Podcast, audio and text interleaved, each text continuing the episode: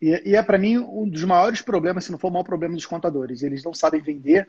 E aí você vê, o que me deixa mais triste, Hugo, você vê bons contadores, pessoas do bem, pessoas comprometidas, pessoas tecnicamente excelentes, mas que não têm sucesso profissional porque não sabem vender. Isso me mata.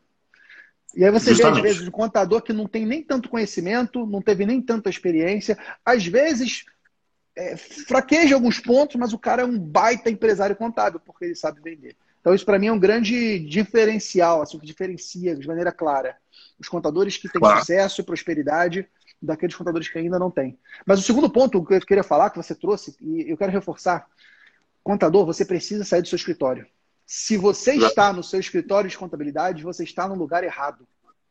As soluções Exatamente. do seu problema não estão atrás da sua mesa ou atrás do seu computador, elas estão fora.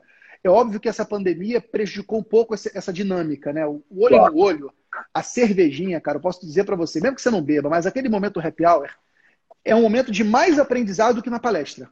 Porque na palestra você uhum. vai ouvir um conteúdo pronto, que às vezes está lá sendo falado, e, mas é, é, é no Copia bastidor, é na copia e cola muitas vezes, mas é no, uhum. no bate-papo que você vai conhecendo as pessoas, entendendo melhor os processos, fazendo amizades. Então, cara, realmente você, para mim, Hugo, é uma prova disso. Eu também sou prova disso também. Minha empresa cresceu muito Sim. desde lá. Nós somos provas disso. De que quanto mais na, a gente na, divide, mais a gente multiplica.